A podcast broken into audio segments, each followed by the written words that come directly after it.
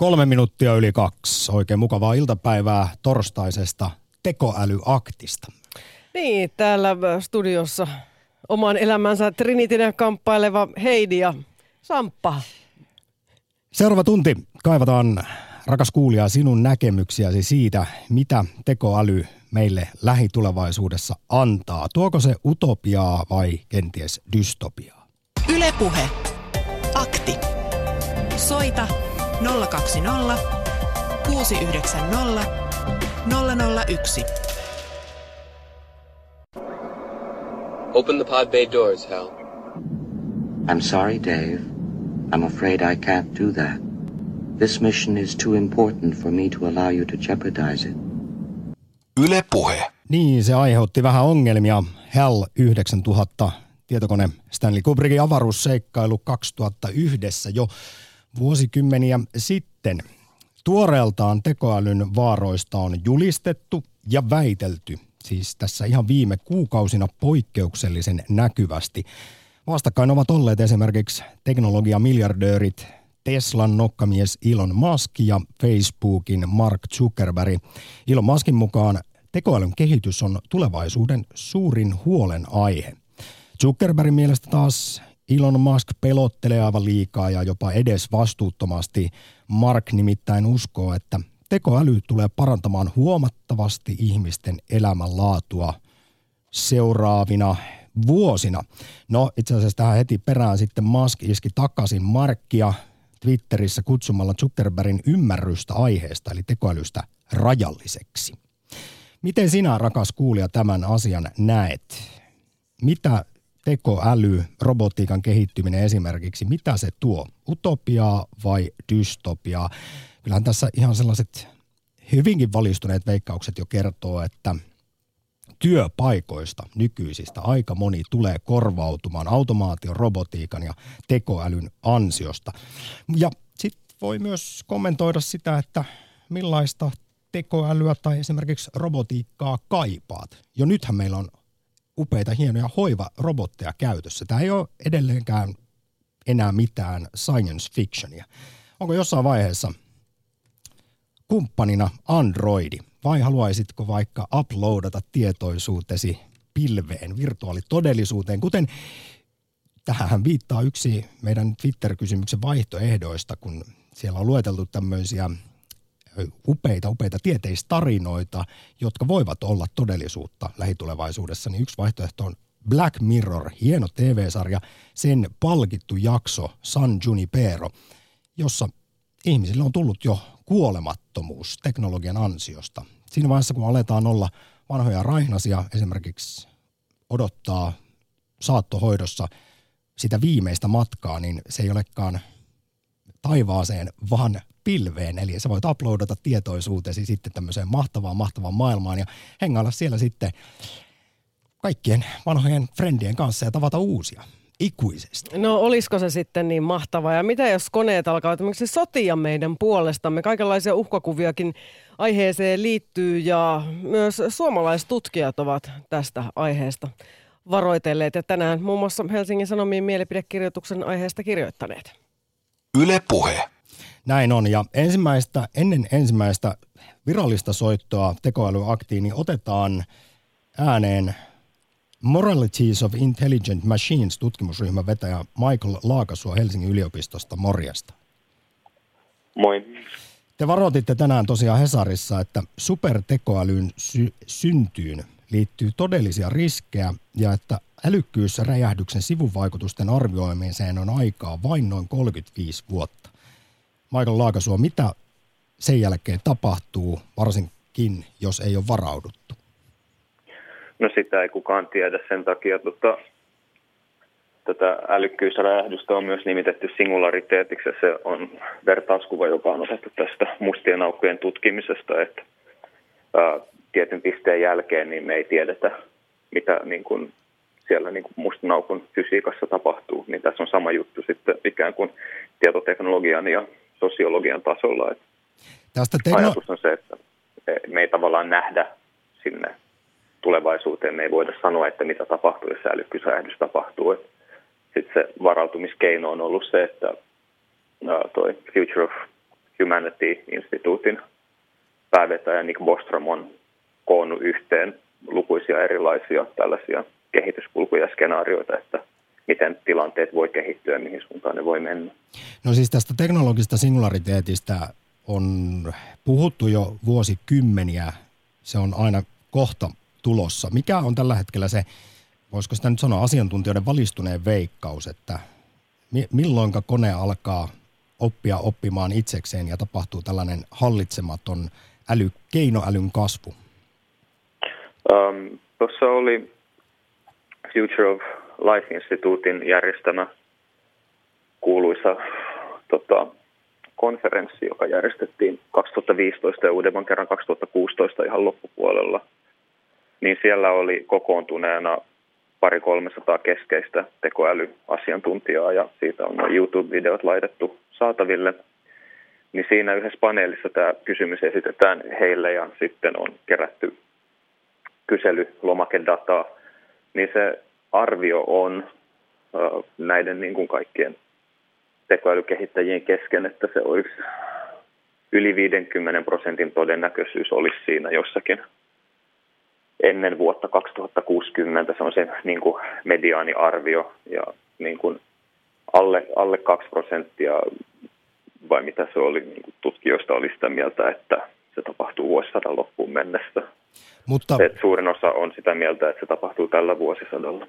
Mutta saattaa hyvinkin olla niin, että monen meidän elinaikana tämä sitten vihdoin teknologinen singulariteetti koettaisiin.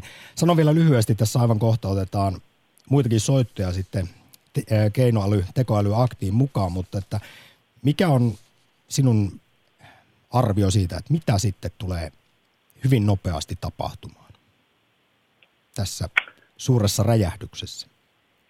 Niin, no, mitä tuohon nyt voisi sanoa? Um, no yksi, mikä nyt varmasti tulee siinä vaiheessa tapahtumaan, on se, että ihmisen rooli tällä maapallolla tulee muuttumaan radikaalisti, että meidän asema ei tule enää olemaan se niin kuin, planeetan niin kuin, dominoivin voima. En tiedä, onko se tälläkään hetkellä enää vai että voidaanko me pitää meidän talousjärjestelmää jo niin kuin mahtavampana kuin mitä me itse ollaan, mutta siis se niin kuin, tulee syrjäyttämään ihmisen enemmän tai vähemmän itseoikeutetun paikan tässä niin kuin, uh, maapallon eliöiden hierarkiassa. Eli ollaan vaan sitten matkustajia ja kohti tuntematonta, mitä sitten meitä suurempi äly päättääkin päättää. Tässä vaiheessa tutkimusjohtaja, kognitiotieteen tutkija, tohtori, sosiaalipsykologi Michael Laakasuo Helsingin yliopistosta. Kiitän sinua näistä kommenteista. Onko sulla aikaa odotella sillä puhelimessa, jos jatketaan juttua vielä myöhemmin tässä lähetyksen aikana? Joo, mä oon tässä. Kiitoksia. Ylepuhe. Akti. Soita 020 690 001. Onko se kenties sitten se Terminaattorista tuttu Skynet? Risto, morjesta. No terve, tuossa täytyy sen verran tuohon tutkijan puheeseen sanoa, että tuota, onko meidän sitten järkeä niin kuin välttämättä rakentaa sellaista teknologiaa, mikä niin kuin asiantuntijoiden mukaan voi alistaa meidän. Tämä nyt on ehkä ihan oleellinen kysymys tässä, mutta tämä nyt ei ollut se varsinainen asia, mitä pohdin tässä. Vaan Hei, se, sä oot että... muuten samoilla linjoilla, kun Stephen Hawking on tässä ollut jo monta, monta vuotta, että hän on... Pitäisikö sanoa, että Grange might think alike. niin. Lappeenrannan Hawking Risto. Niin, niin vaatimattomasti lähdetään liikkeelle. Niin tuota, mutta tosiaan sitä, mitä pohdin tässä asiassa esimerkiksi, että nykyinen sodan käynti, että mietitään, että kujakkia se on sitä, että taivaanrannasta tulee internettiin tota, kytkettyä droneja iso lauma, mitkä sitten on yhteydessä esimerkiksi suoraan johonkin tota, keskukseen, mistä sitten määrätään sen dronien antamien koordinaattien mukaan tämä pommitushomma ja sitten, että missä vaiheessa sitten tätä laitetaan ohjaamaan tekoäly ja sitten niin kuin, siinä tilanteessa, kun tekoäly saa tuhota ihmistä niin kuin sotavoimien avulla, niin siinä voi teoriassa tulla aikamoisia ongelmia. Siis itse asiassa ihan tuossa elokuussa Elon Musk 115 muun asiantuntijan kanssa teki tämmöisen avoimen kirjeen, jossa varoittavat niin sanotuista tabbaja-roboteista, eli autonomisista robottiaseista vaativat esimerkiksi YKta kieltämään tekoälyä käyttävien aseiden kehittämisen. Ja tässä vetoomuksessa sanotaan muun muassa näin, että kun autonomiset tappokoneet on kehitetty, ne mahdollistavat sotimisen suuremmassa mittakaavassa kuin koskaan ennen ja toisinaan nopeammassa tahdissa kuin ihmiset kykenevät ymmärtämään. Robottiaseet voisi sitten periaatteessa aloittaa vaikka sodankäynnin kolmannen aikakauden.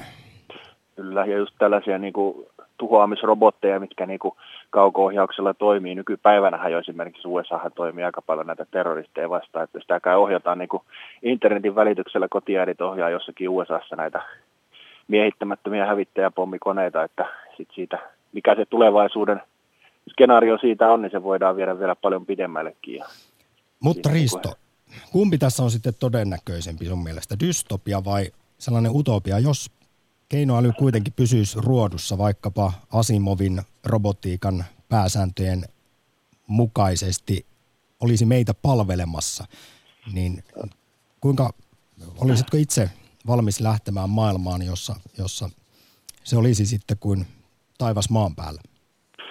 No tietysti kun tästä nyt maailman johtavat teknologia-asiantuntijatkin on erimielisiä, niin minä nyt en ehkä sitä lopullista totuutta uskalla tästä sanoa, mutta semmoinen kriittinen niin kuin pelko pitää olla tässä tilanteessa, että jos niin kuin on pieninkin skenaario siitä, että tämä teknologia voi uh, uh, uhata ihmisen olemassaoloa, koska se vaarahan on siinä, että se just se tekoäly siinä vaiheessa, kun se tajuaa, että se ei halua, että hänen töpseli vedetään seinästä, niin ja silloin kyky niin kuin ajatella itsenäisesti, niin ja silloin teknologia käytössä, esimerkiksi sotateknologia, niin silloin, silloin voidaan olla ongelmissa. Tässä jo mainittiin Skynet ja tuossa ihan aluksi kuultiin legendaarista HAL 9000 tietokonetta avaruusseikkailu 2001. Risto, oikein paljon kiitos ensimmäisestä no, soitosta tekoälyakti. Ylepuhe Akti. Lähetä WhatsApp-viesti studioon 040 163 85 86. WhatsApp-viestejä voi tänäänkin jälleen lähettää edellä kuultuun numeroon 0401638586, mutta soittoja ennen kaikkea kolmeen saakka vastaanotetaan numerossa 020 Ja meillä on vielä puhelimessa Michael Laakasuo, tutkimusjohtaja Moralities of Intelligence Intelligent Machines tutkimusryhmän vetäjä. Niin, tuossa edellä Ristokin esitti tämän kysymyksen, että kannattaako ihmisen siis ylipäätään kehittää tällaisia koneita, jotka voisivat olla meitä parempia? Niin, no meillä on suuri tarve ratkaista hirveä määrä meidän planeetan ongelmia lähtien ilmastonmuutoksesta ja merten saastumisesta ja mahdollisesti um, monimutkaisten ekologisten ympäristöjen restauroimisesta ja muusta sellaisesta puhumattakaan nyt sitten mahdollisesti työn uudelleenjärjestämisestä ja ruoantuotannosta. Eli kyse ei tavallaan ole siitä, että onko meillä enää vaihtoehtoja valita sitä, että halutaanko me tätä teknologiaa vai ei, vaan kyse on nyt tällä hetkellä enemmän siitä, että missä muodossa me se tänne kehitetään. Että niin kun, sitä keskustelua me ei enää edes voida käydä, että voidaanko me valita sitä, että halutaanko me kehittää tätä teknologiaa vai ei. Että se, mistä meillä on nyt tällä hetkellä enemmän tai vähemmän globaali kilpajuoksu käynnistynyt, on se, että mihin arvoihin se niin kuin, tekoälyn kehitys perustuu, mihin sitä kehitetään ja kuka sitä kehittää. Niin, meillä on siis tämmöinen kilpavarustelu menossa ja me ei tiedetä, mitä yksityiset firmat kehittävät. Onko se ongelma? Um, No, no, no totta kai siihen liittyy ongelmia, koska se, se niin kuin Läpinäkyvyys on aika, aika vajaata, kun on yrityssalaisuuksista kyse. No se on tietysti yksi, mutta sitten niin kuin keskeisempi pulma on se, että koska se on, sen lisäksi se on läpinäkymätöntä, siinä on se kilpajuoksuasetelma ja se henkilö, joka, tai se tutkimusryhmä tai se valtio tai toimija, joka ensimmäisenä onnistuu luomaan ne läpimurrot, jotka mahdollistaa sitten sen niin kuin älykkyysräjähdyksen luomisen tai supertekoälyn luomisen, niin voittaa ikään kuin koko potin. Että se, siinä on pelissä kaikki tai ei mitään. Ja sitten kun näitä toimijoita on kymmeniä ympäri maapallon, niin se on ihan perustodennäköisyyslaskentaa, että se todennäköisyys sille, että jollakin se homma karkaa lapasesta tai menee pieleen pahasti, niin kasvaa. Ja turvallisuus on se, johon tässä hommassa on vähiten kiinnitetty huomiota, että on niin kuin, Machine Intelligence Research Institute ja siihen liittyvät henkilöt, kuten Judkovski on puhunut jo vuosikymmeniä siitä, että pitäisi ruveta kehittää ystävällistä tekoälyä tai tekoälyä, jolla on erityisissä intresseissä ihmiskunnan kokonaisvaltainen hyvinvointi. Hei, mä tuossa jo Michael sanoin, mainitsin edellisen soittajan kanssa nämä legendaariset tieteiskirjailija Isaac Asimovin moraalisäännöstöt robotteille, robotiikan kolme pääsääntöä. Mikä on sun asiantuntijana näkemys, että kuinka hyvin niitä voidaan soveltaa tässä kysymyksessä? Siis äh, itse jo vastasi tuohon, siis Asimovilla nämä robotiikan kolme pääsääntöä, niin oli narratiivisia tehokeinoja osoittaa se, että miten tällaiset niin kuin ihmisen luomat säännöt tai loogiset periaatteet, joiden on tarkoitus ohjailla koneen moraalia, miten ne on täynnä ristiriitoja lähes välttämättä ja miten ne ei niin kuin toimi, että ne ajautuu aina ongelmiin. Että se on, että, niin kuin Asimov ei itse tarkoittanut näitä robotiikan kolmea pääsääntöä niin kuin ohjenuoreksi robotiikan kehittämiselle, vaan ne oli niin kuin tarkoitus osoittaa ihan muita asioita. Että tuossa pari vuotta sitten tuli tämä, tämä, tämä Antonio Banderasin tähdittämä automaatta-elokuva, jossa oli tarjottu uusia, uusia robotiikan sääntöjä. Mä en muista, mitä ne oli, mutta siinä se tarina keskeisesti riippui siitä, että saako se tekoäly kehittää itse itseään älykkäämmäksi tai saako se korjata vaurioitunutta tota, robottiruumistaan ja niin edespäin. Ja se on ehkä niin kuin se melkein niin kuin olennaisempi seikka, mistä meidän pitäisi keskustella. Mutta eikö tämä nyt ole siis teknologisen singulariteetin ytimessä? On. Et, siis se on se ajatus, että aluksi saataisiin luotua tavalla tai toisella tällainen äh, ihmisen tasoinen niin sanottu yleistekoäly. Ja sitten sitä yleistekoälyä parantamalla tai äh, laittamalla se entistä nopeampiin tietokonealustoihin niin se voidaan valjastaa vaikka sitten uuden tekoälyn kehittämiseen.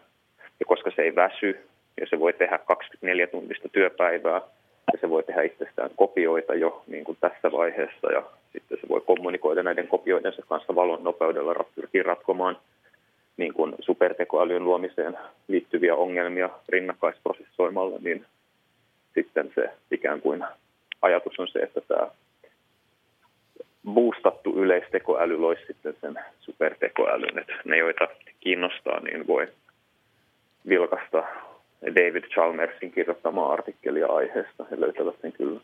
Mä tuossa mainitsin äsken Elon Muskin parinkin kertaan ja puhuin tästä 116 asiantuntijan allekirjoittamasta vetoomuksesta kirjeestä, jossa muun muassa vaaditaan YKta kieltämään tekoälyä käyttävien aseiden kehittämisen – tappajarobotit itsenäisesti toimivat. Minkälaisia ajatuksia sinussa herättää juuri esimerkiksi tämä kysymys ja ylipäätään esimerkiksi tämä miljardööri Elon Muskin suuri huoli kaikesta tästä, mitä tekoäly tuo tullessaan? No aiheellinen huoli ja jotain pitäisi tehdä, mutta siis me ollaan auttamattomasti varmaan jo kymmenen vuotta tästä niin kuin tästä ongelmasta jäljessä. Ja sitten tässä on sellainen paradoksi, että jos näistä asioista olisi kymmenen vuotta sitten yrittänyt julkisesti puhua, niin ei kukaan olisi ottanut niitä vakavasti. Mitä sanot Mut niille, niin jotka kun... tälläkin hetkellä voi todeta, että tämä on kaikki jotain ihan science fictionia? No, otetaan yksinkertainen esimerkki. Vähän aikaa sitten DeepMind loi uuden hermoverkkoarkkitehtuurin, yhden arkkitehtuurin, joka se yksi arkkitehtuuri oppi pelaamaan kaikkia näitä, niin kuin mitä se on, 50 vai 70 klassista Atari-tietokonepeliä. Yksi algoritmi. Ja, tässä, ja se ei ole vielä niin kuin mikään ihmeellinen juttu. On sekin niin kuin läpimurto, mutta se niin kuin suurempi niin kuin merkityksellinen seikka tässä on se, että sille arkkitehtuurille ei kerrottu, miten näitä pelejä pelataan. Se aloitti ihan tyhjältään ja itse kokeilemalla oppi pelaamaan niitä pelejä. Ja sillä ainoastaan annettiin tavoite, muistaakseni, että sen pitää vaan niin kuin saada pisteitä tai niin kuin ole, olla niin kuin kuolematta niissä peleissä. Niin t- tällaisessa tilanteessa jo tämä algoritmi oppi tappamaan toisia virtuaalihahmoja pitääkseen yllä sitä omaa tavoitettaan, mikä on se pisteiden maksimoiminen tai se sen oman tavoitteen niin kuin toteuttaminen tai ylläpito. Ja tässä on keskeistä se, että siihen ei ohjelmoitu näitä välitavoitteita. Moralities of Intelligent Machines tutkimusryhmän vetäjä Michael Laakasuo Helsingin yliopistosta. Jälleen kerran tässä vaiheessa pidetään pieni paussi sinun kanssa. Otetaan viestejä ja puheluita muualtakin päin vastaan kuin sieltä teidän Helsingin yliopistosta. Pysyttele linjoilla. Ylepuhe. Soita 020 690 001. Haluan nimittäin vielä kysellä Laakasuolta esimerkiksi tämmöisistä lisää ehkä tämmöisiä eettisiä pohdintoja. Mutta soittoja otetaan vastaan tosiaan numerossa 020690001. Millaisen tulevaisuuden näet tekoälyn kanssa? Utopian vai dystopian? Ja pidän aivan erityisen paljon meidän Twitter-kysymyksen vaihtoehdoista. Niin kai kun olet keksinyt ne itse. Mikä on realistisen tulevaisuuden kuva? Terminaattori ja Skynet johtaa tällä hetkellä 40 prosentilla. Sitten on Matrix 25 prossaa, Westworld 18 prosenttia toista kautta, mutta odotan kovasti, miten, miten käy robottien ja ihmisten.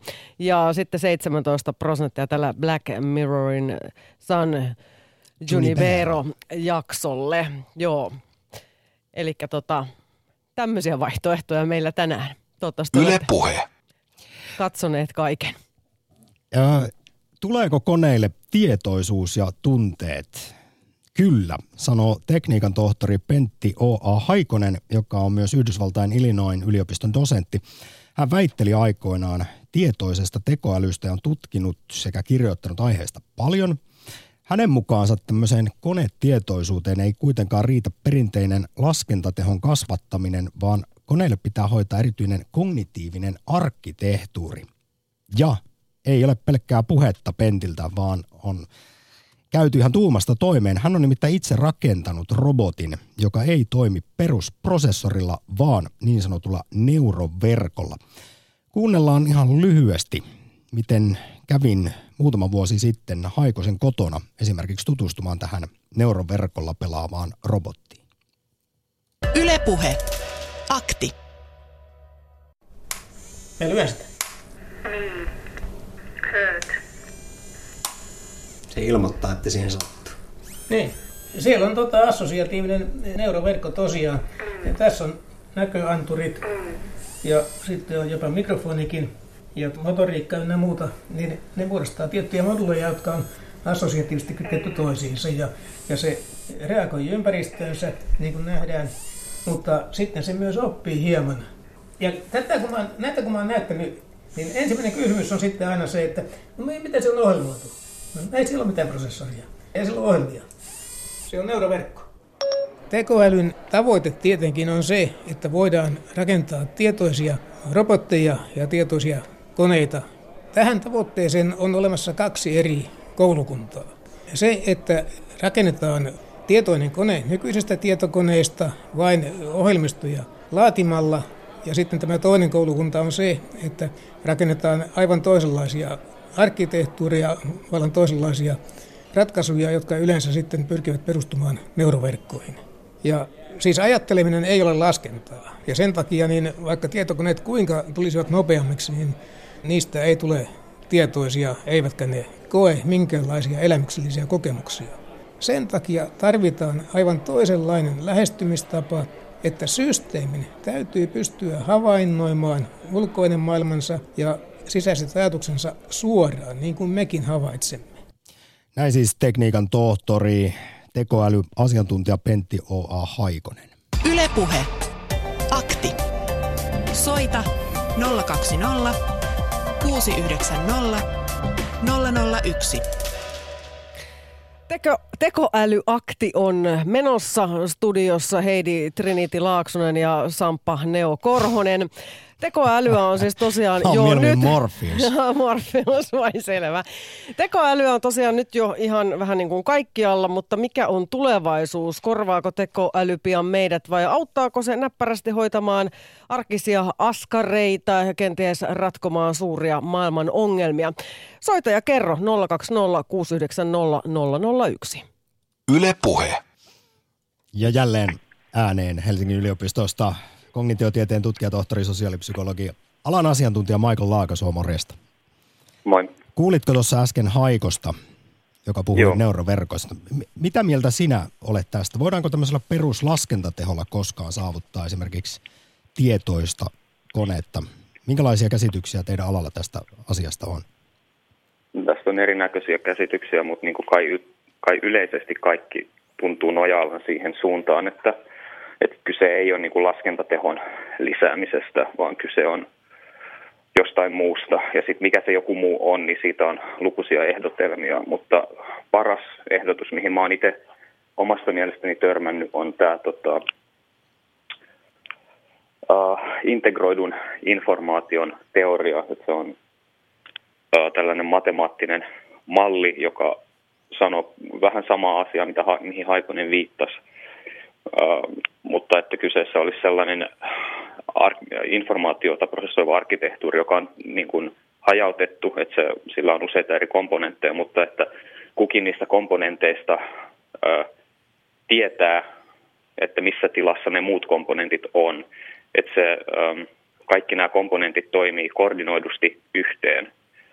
Ja se on hyvin niin kuin, keskeisessä osassa sitten niin kuin siinä, mitä me niin kuin kognitiotieteessäkin tiedetään tai ymmärretään siitä, että mikä on tietoisuuden funktio. Eli kun meillä on tietoisia kokemuksia, niin me kaikki, meidän tietoiskokemukset on yhtenäisiä. Ne kaikki havainnot, mitä me tehdään, ne järjestyy nätisti siihen ympäristöön ja kaikki puhe, mitä me kuullaan ja äänet ja niin kuin aistimukset, mitä meillä on, niin me automaattisesti tuodaan ne yhteen. Ne jotenkin muodostaa sellaisen niin kuin, ää, yhteen sidotun koko, kokonaisuuden. Eli puhutaan tällaisesta niin sanotusta oliko se nimeltään binding-ongelma, että miten se ratkeaa. No Michael Laakasuo, siis monesti heitetään ilmalle tämmöinen kysymys, että missä vaiheessa kone on yhtä älykäs kuin ihminen. Miten sä kognitiotieteilijänä tämän näet? Onko se kysymys itse asiassa ihan mieletön? Voiko ihmisen älykkyyttä verrata koneen älyyn? Monesti vaikka sanotaan, että on, on jo, jonkinlaisia hypoteettisia laskutoimituksia tehty siitä, että kuinka tehokas prosessori meillä tuolla päässä pyörii ja sitten sitä verrataan nykyisiin tietokoneiden, supertietokoneiden prosessointitehoihin esimerkiksi. Voiko näitä verrata? Voi niitä verrata. Voi niitä verrata, mutta se, että mitä siitä vertailusta putoaa ulos, niin se on sitten eri kysymys.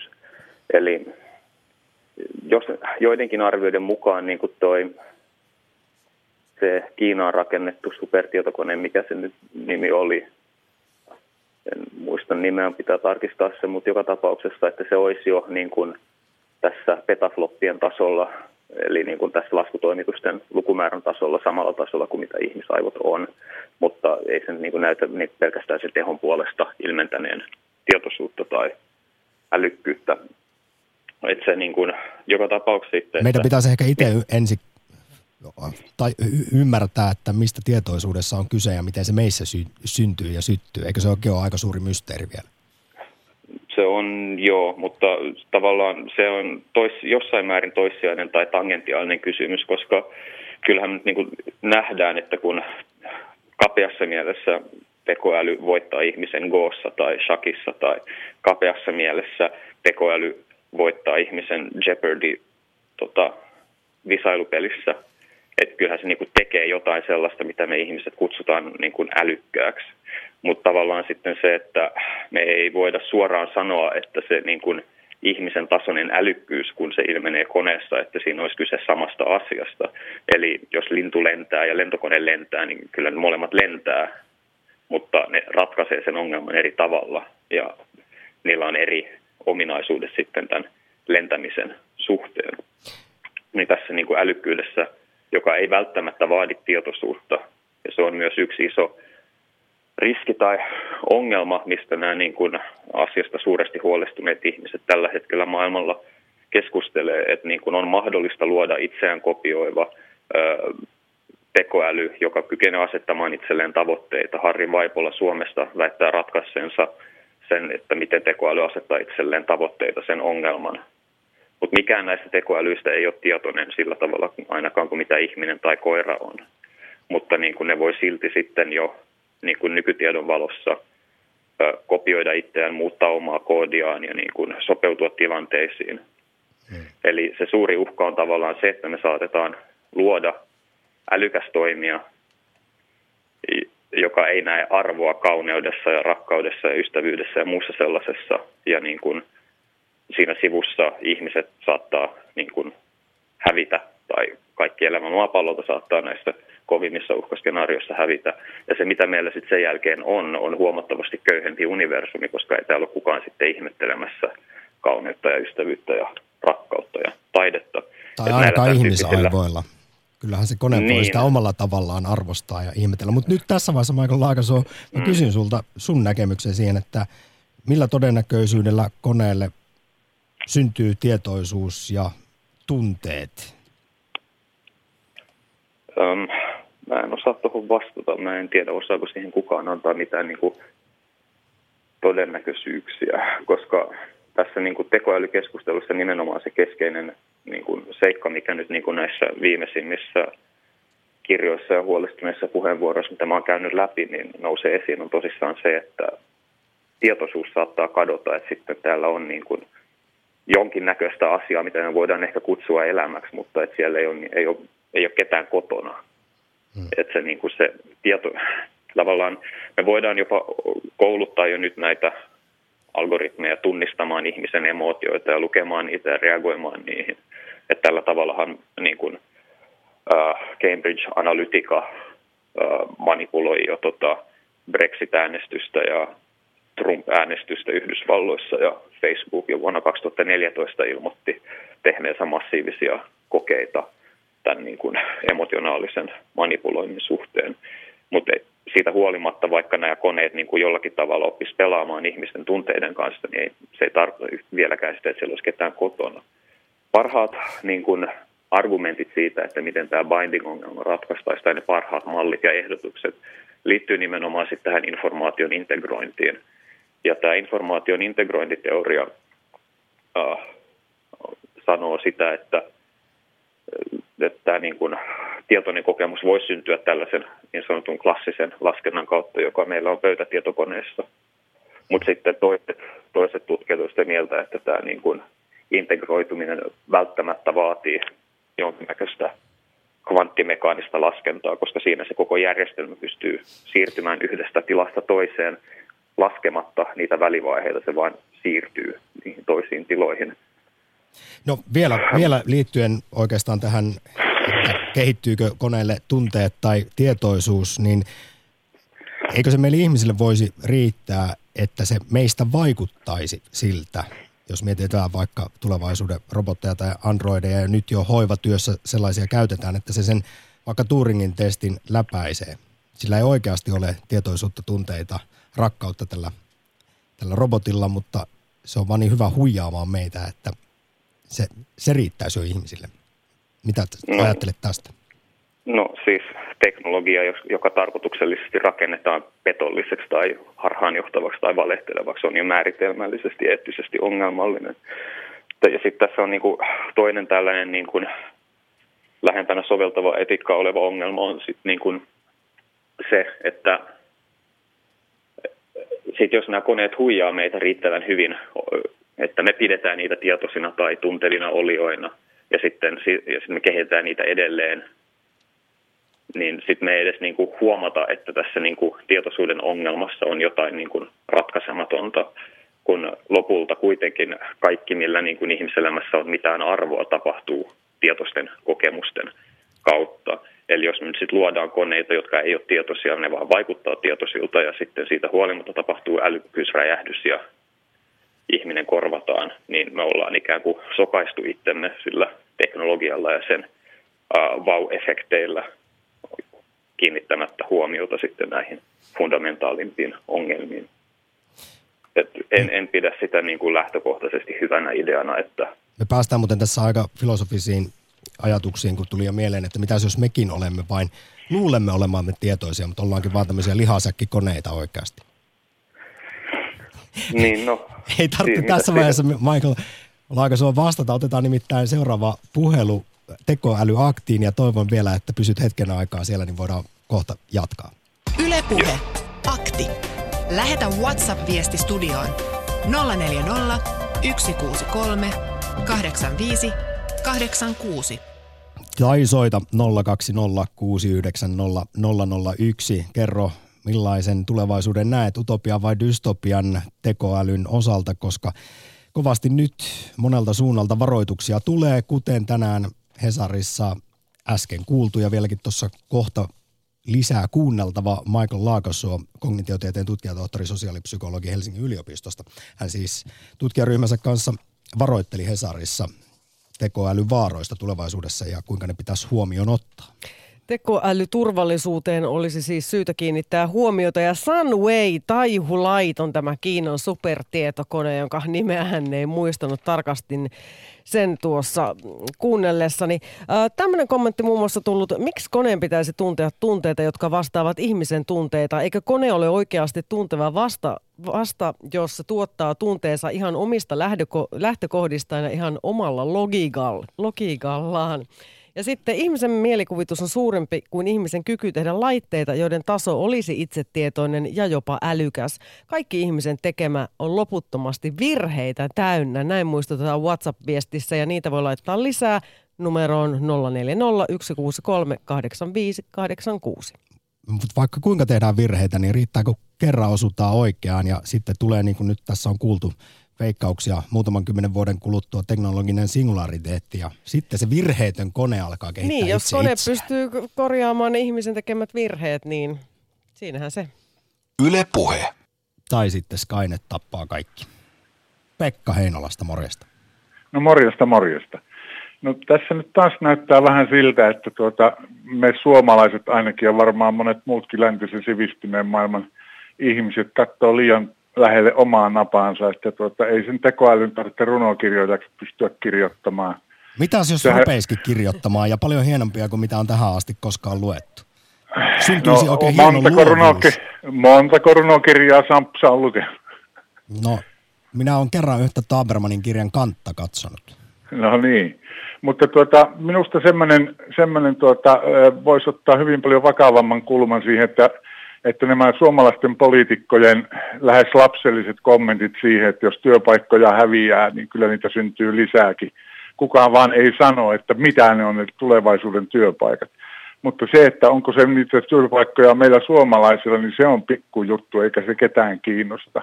Mutta siinä vaiheessa, kun herra Huuja 400 miljoonaa kanssatoveriaan kohtaa semmoisen lapun, että kiitoksia paljon näkemiin tehtaan portilla, niin mitä sitten tapahtuu? Ja entä sitten se tuhat miljoonaa afrikkalaista, joiden elämää se piti nostaa keskiluokkaan tämä uusi valmistaminen. Kiinalaisethan on ollut siellä pitkään jo petaamassa, että valmistus siirtyy taas halvempaan maahan, eli Afrikkaan. Niin mitä ne tuhat miljoonaa afrikkalaista tekee? Ne tulee välimeren yli Eurooppaan. Ja sitten meillä on näitä droneja siellä pommittamassa, koska ne ovat tunteettomia ja tehokkaita. Sinne ei tarvitse panna miehiä ampumaan naisia ja lapsia kumiveneisiin, vaan ne droneet hoitaa tämän homman. Tämä on minusta semmoinen paljon, ja eikä se tarvi, niin kuin sen tarvitsisi runokirjoja ruveta kirjoittamaan sen tekoälyn. Se riittää, kun se hoitaa tämän tuotannon, niin me tukeudutaan omaan mahdottomuuteen. Ö, Oxfordin tutkijat ja MITin tutkija on arvioinut, että 20-50 prosenttia työtehtävistä korvautuu 10-15 vuoden kuluessa tekoälyllä, automaatiolla ja robotiikalla. Sitten Niin. pitäisi ruveta miettimään, että mistä täällä elanto saadaan. Mutta hei, tämmöinen positiivinen näkökulma vielä Pekka sinun kanssa lyhyesti. Siis esimerkiksi hoiva-ala on jo ottanut käyttöön, tämä ei todellakaan mitään science fictionia, niin siis tekoälyn tämmöisiä hoivarobotteja on käytössä jo noin parissa kymmenessä paikassa Suomessa ja määrä kasvaa koko ajan.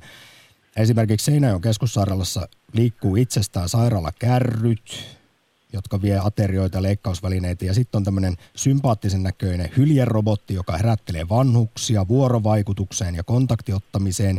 Ja sitten on vielä hoivarobotti Chora, tämmöinen oikein sosiaalinen tapaus, joka vetää vaikkapa vanhusten jumppatuokioita, soittaa musiikkia ja näyttää liikkeitä. Ja näistä on saatu valtava hyvää palautetta siis asiakkailta ja asukkailta. Miltä tämmöinen maailma kuulostaa? No sehän on hienoa ja Yhdysvallassa on semmoinen firma, joka tekee lähes täydellisen naisen näköisiä nukkeja, joiden kanssa voi paritella ihan aina ja milloin vain itse sattuu haluamaan. Jos me tämmöistä halutaan ihan oikeasti, niin eh, pitäisikö meidän vähän pohtia, että mihinkä me ollaan menossa ja onko meillä joku päämäärä tässä maailmassa? Mutta Pekka, siis maailmalla ja Suomessakin on suurin suuri yksinäisyysongelma, niin mitä sitten kun on mahdollisuus tällaiseen hyvin aitoon robottipuolisoon, androidi-vaimoon tai mieheen, niin ei, ei, eikö se ratkaisisi ihan hirvittävästi ahdistusta, masennusta ja yksinäisyyttä?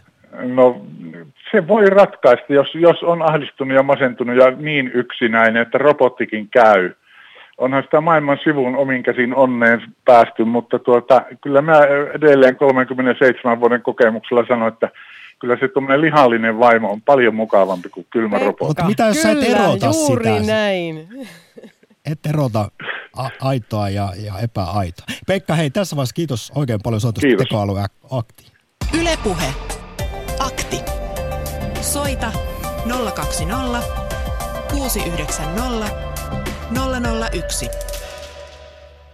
Kuinka kaukana me itse asiassa ollaan siitä, että on androidikaverina tai aviopuolisona tai sänkykumppanina robotti, jota ei erota ihmisestä? Ihan lyhyesti asiaan antaa vastauksensa seuraavaksi apulaisprofessori Tapani Raiko Aalto-yliopistosta sekä tekniikan tohtori Pentti O.A. Haikonen, jotka ovat molemmat kuuluneet muun muassa Suomen tekoälyseuraan. Yle Puhe.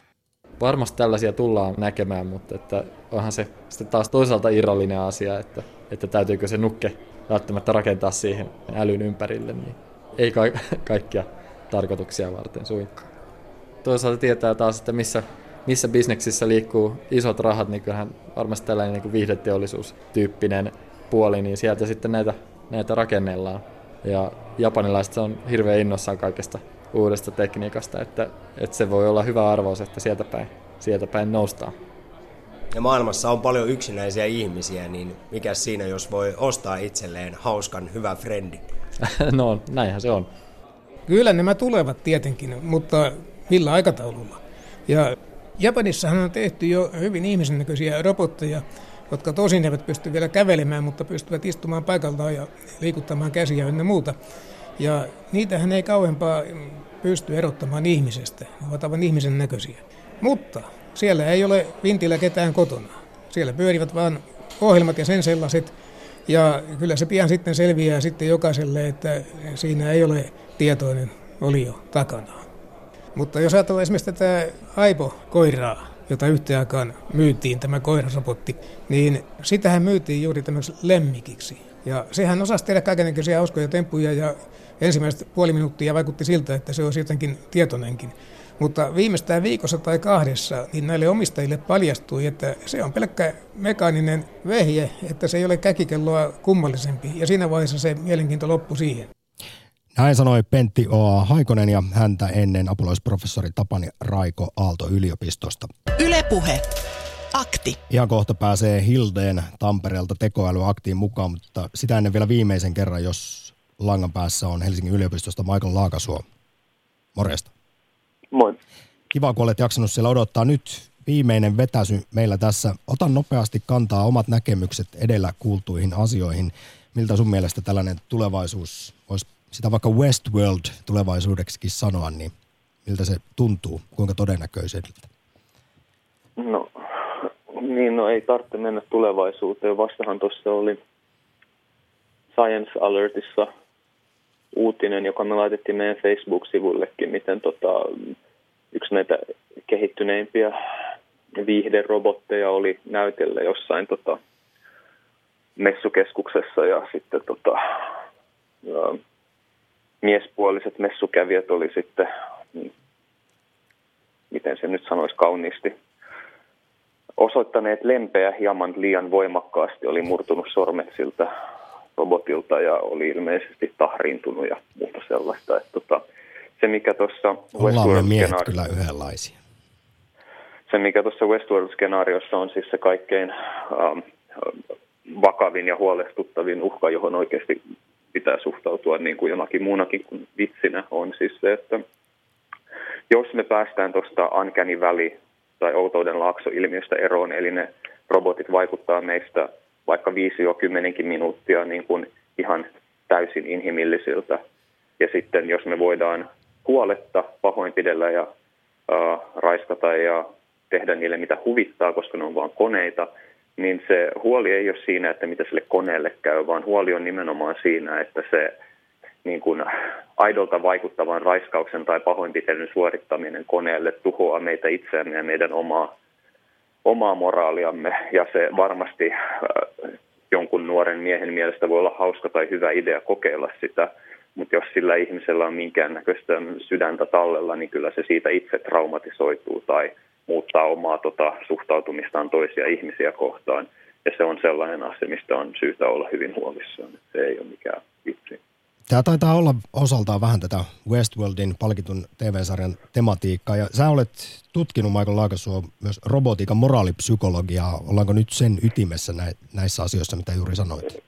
Juurikin. Tota, meillä, on, meillä on tutkimuksia jo tehty näistä seksiroboteista, ei ihan tässä Westworld-skenaariossa kuitenkaan. Ja me ollaan tutkittu ihmisten suhtautumista hoitorobottien itsenäisesti suorittamia päätöksiä kohtaan ja ollaan tutkittu tai ollaan aloittamassa tutkimusta näistä tota, poliisin käyttöön suunnitelluista profilointialgoritmeista, joilla on tarkoitus ennaltaehkäistä rikoksia vähän samalla tavalla kuin Minority Report-elokuvassa.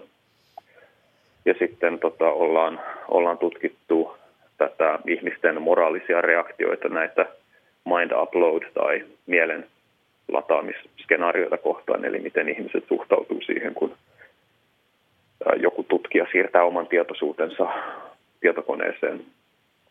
Eli tässä on niin kuin tällainen niin kuin, ähm, paletti asioita, mitä me ollaan tarkasteltu. Meidän tutkimukset ei ole vielä valmiita, että meillä on kustakin osa-alueesta muutama tutkimus tehty. Ainoa paperi, mikä me ollaan tähän mennessä lähetetty vertaisarvioon, on ollut nyt toi Mind Upload-skenaarioiden tutkiminen, mutta hoitorobotiikasta meillä on nyt kolme koetta tehtynä ja tota, robotti seksirobottitutkimuksia. Meillä on kaksi toisen dataa, ne ei ole vielä ehditty analysoimaan, mutta on tässä paljon työn alla ja lähitulevaisuudessa toivottavasti jonkinnäköistä impaktiakin näillä tutkimuksilla tulee olemaan.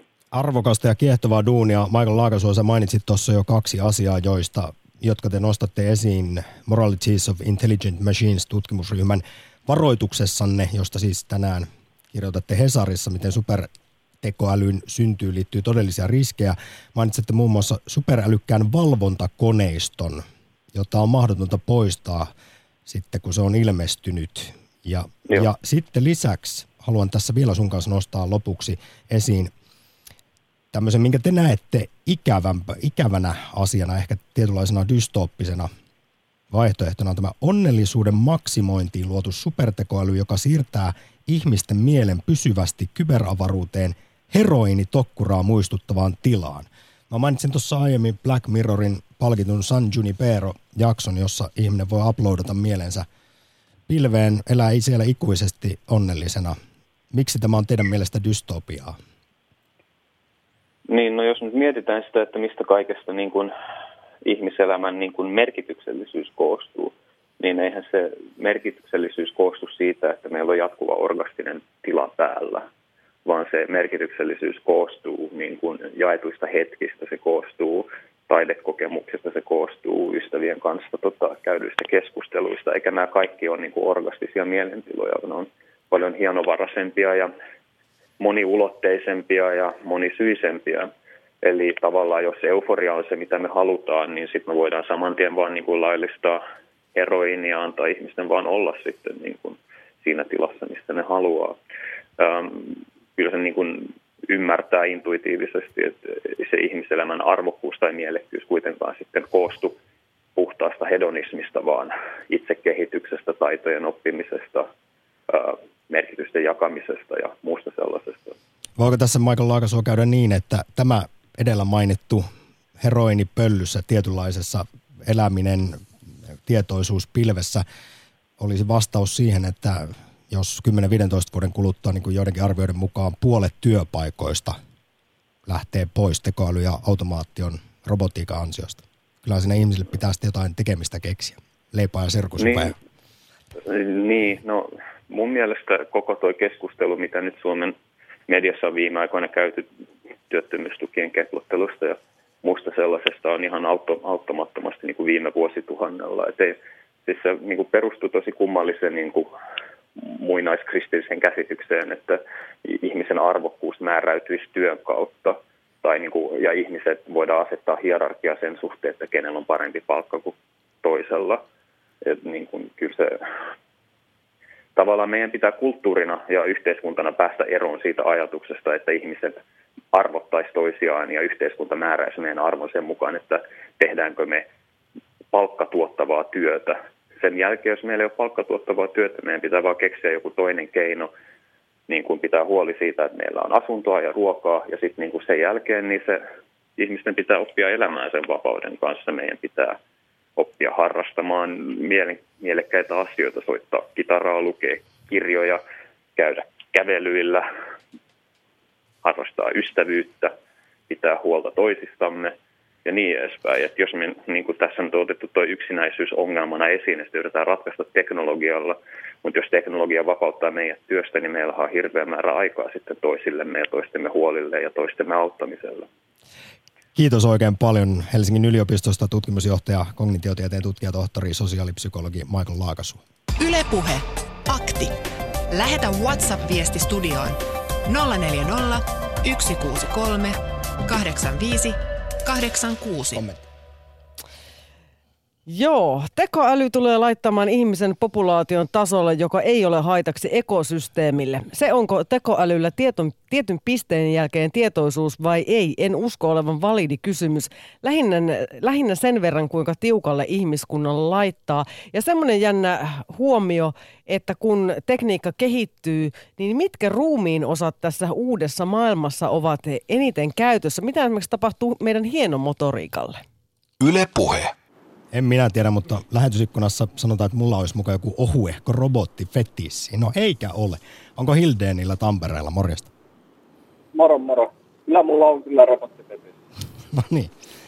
Ihan valmis olisin siirtää mun tietoisuuteni turrokate sijaisrobottiin, joka tekisi mun hommat ja muuta tämmöistä. No niin.